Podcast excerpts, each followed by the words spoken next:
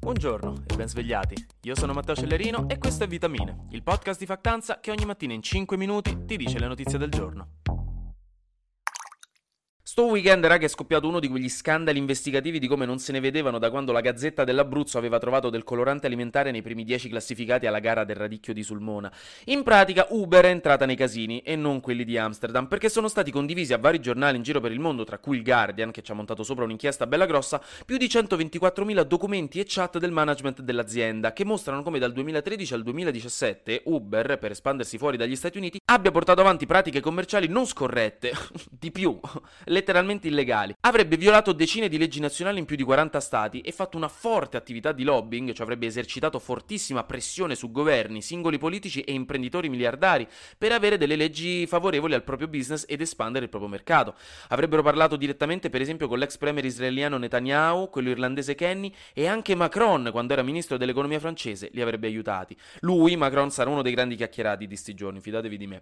Uber poi avrebbe finanziato professori universitari per far uscire ricerche che sostenevano il ruolo positivo di Uber nell'economia, avrebbe cercato di andare contro alle proteste dei tassisti, che ovviamente non volevano che Uber entrasse nei loro paesi, anche incentivando delle proteste opposte da parte degli autisti di Uber per favorire la loro causa, sapendo che questa cosa avrebbe letteralmente potuto portare a delle violenze, ma con il CEO dell'azienda che aveva letteralmente detto ai manager che tanto la violenza garantisce il successo.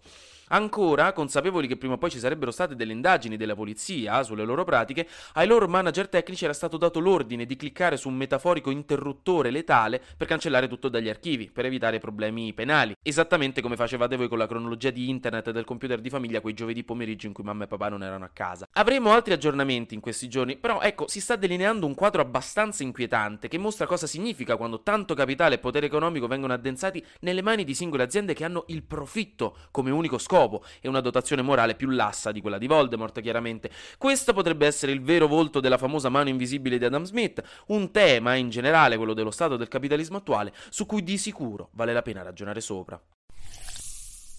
In tutto questo, anche in Sri Lanka, che è l'isola sud dell'India, non se la passano bene. Oddio, forse in realtà ora sì, dipende dai punti di vista. Fatto sta che da mesi stavano in crisi, senza cibo, elettricità e medicinali a causa di una situazione economica disastrosa, di cui il colpevole, secondo quasi tutti, era l'amministrazione del presidente Gotabaya Rajapaksa. Per questo da un bel po' c'erano delle proteste feroci contro il governo e questo weekend praticamente hanno rifatto esattamente quello che hanno fatto i repubblicani il 6 gennaio 2021 negli Stati Uniti, ma in questo caso per motivi veri e scientificamente verificabili.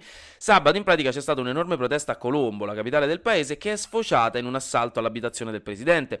I video sono importanti, si vedono migliaia di persone che sfondano l'entrata e entrano dentro il palazzo, alcuni che si buttano anche nella piscina presidenziale, cosa che onestamente avrei fatto anche io, ti pare che ti bruci l'occasione. Ma comunque il presidente dentro non c'era e in tutto questo il primo ministro si è dimesso e comunque Rajapaksa, il presidente non si sa dove sia ora. Comunque però ha detto che mercoledì si dimetterà, quindi di base la gente è contenta. Ma sono giorni molto tesi e incerti, è anche difficile avere informazioni precise dal paese, quindi staremo a vedere che cosa succederà. Ci sono grosse novità in arrivo. Flash News. A Roma sabato c'è stato un incendio enorme e per la prima volta dai tempi di Nerone questo non è stato causato da un autobus dell'ATAC che ha preso fuoco. Sarebbe partito dall'ex campo Rom Casilino 900 e avrebbe fatto una nuvola di fumo nero enorme anche perché il fuoco ha raggiunto degli autodemolitori, quindi i resti delle macchine hanno preso fuoco, quindi sai che arietta bella che si respirava.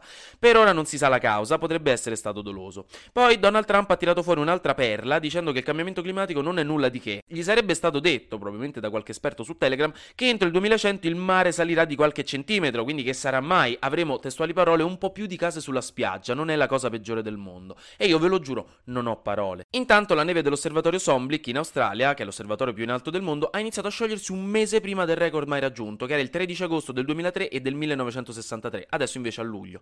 Bene, le case sulla spiaggia, sì. Infine, Elon Musk ha detto che non vuole più comprare Twitter, formalmente perché non ha mai ricevuto i dati su quanti account falsi ci sono sulla piattaforma, dato che legalmente Twitter non può darglieli, ma secondo molti è semplicemente perché si è reso conto che spendere 44 miliardi per comprare un social network probabilmente non rientra nella top 5 dei consigli su come diventare un imprenditore di successo che ha visto su YouTube.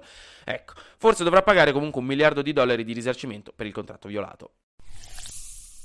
Chiudiamo con le notizie sudorifere, cioè di sport.